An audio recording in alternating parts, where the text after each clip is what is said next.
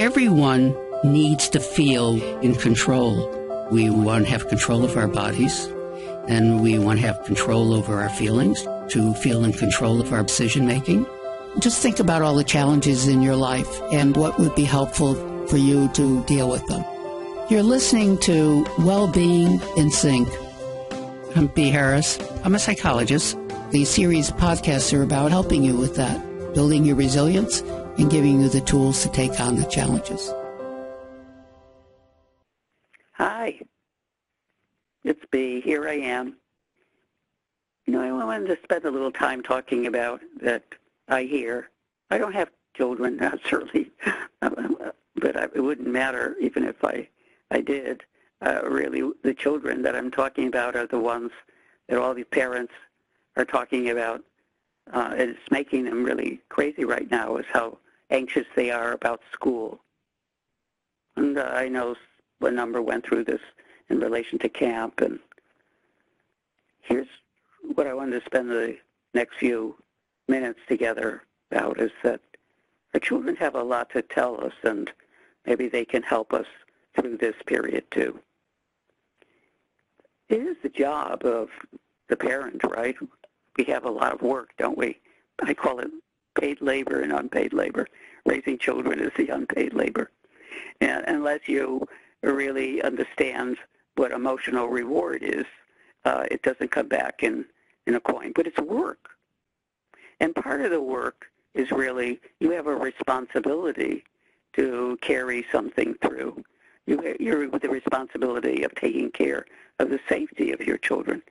That is your job, and it'll probably be on your mind for the rest of your life, no matter how old your children are. But right now, everyone's talking about it.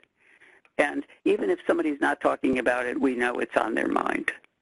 It's because we haven't gone through it yet. It's still in front of us. So there's a lot of unknowns, and there's a lot of different wishes and dreams. And what we're doing really is right now our feeling of our responsibility in taking care of them is so powerful um, that uh, and we're trying to get information to make those decisions, that you have to ask, are we paying attention to what our children are telling us?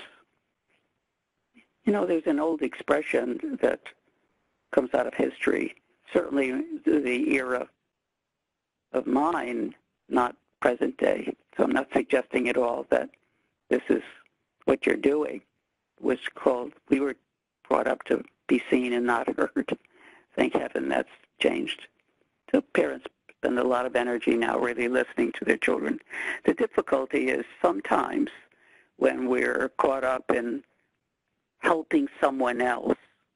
I've seen this happen with um, children who want to help their parents. They get so caught up in fixing their own anxiety about their parents, they can't, they don't really hear their parents' anymore wishes. So we have to do this now with our children where are our children in all this? And, you know, children, uh, they feel what their parents feel. They can not, they don't have words for it. Let me say it another way. They can feel you. If you're talking about it and you're anxious, they're hearing this.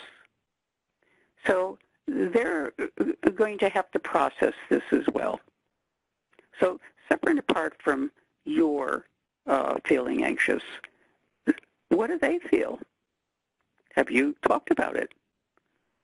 Do uh, they bring it up? Do you bring it up? Do they express conflict that they want to go back and see their friends, but they're scared too? So maybe you can problem solve or share how you're solving the problem rather than keep this as something that's not worked out.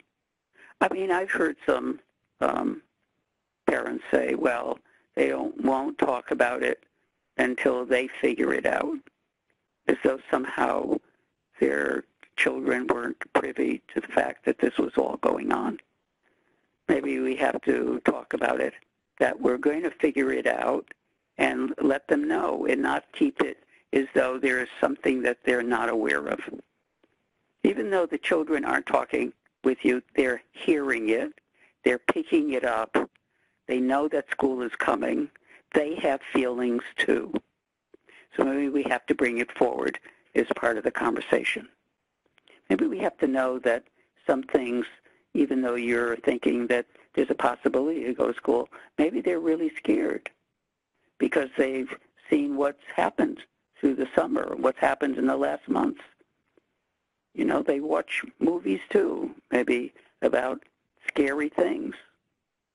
So when I talk about children having a lot to tell us, part of it is we have to bother to ask them.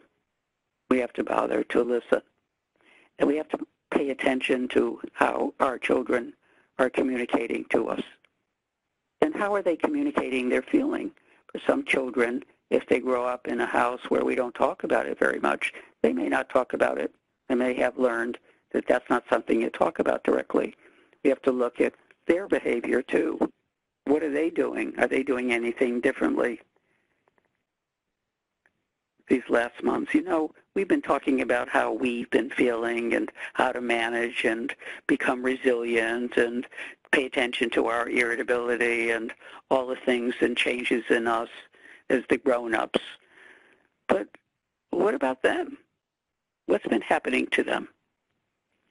So people tell us grown-ups tell us that we've been talking about that. It's been a lot of our talking together. But children are doing it too. So the world is rich of, with communication, isn't it? You're communicating to yourself all the time. We have to pay attention to ourselves. That's a lot. So that's a lot of work by itself, just becoming self-aware. Now I'm adding something else, saying, you know, your children are uh, communicating to you, we have to pay attention to their behavior and what they're saying to us, or what they're not saying, but they're telling us through their action. And I can't say it enough because I tend to repeat it a lot. Talking about it is a big deal. Finding words for how you feel makes a difference in your sense of control. That's why talking about it's not talking about it. I know that that's what they think shrinks are all about. It's a hell of a way to make a living, isn't it? Just to listen to people talk. But it's more complicated than that. You're, what you're doing is provide you as the parent at that moment are being therapeutic or healing, providing a source of safety that says, I can talk to my parents. I can tell them what I feel. That by itself is an important growing and healing experience for your children. The practicing of saying out loud and finding words. You can help them with words for what they feel. And then learning that we'll figure it out together and make sure that they're safe. Well, guys, it's complicated, isn't it?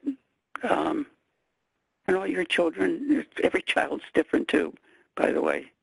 I'm not saying this is a simple thing. So every one of your children may not communicate the same way. So that's a lot of work. It's an important time, and uh, we're being challenged. But you can do it. Anyway, thanks for the time. See ya.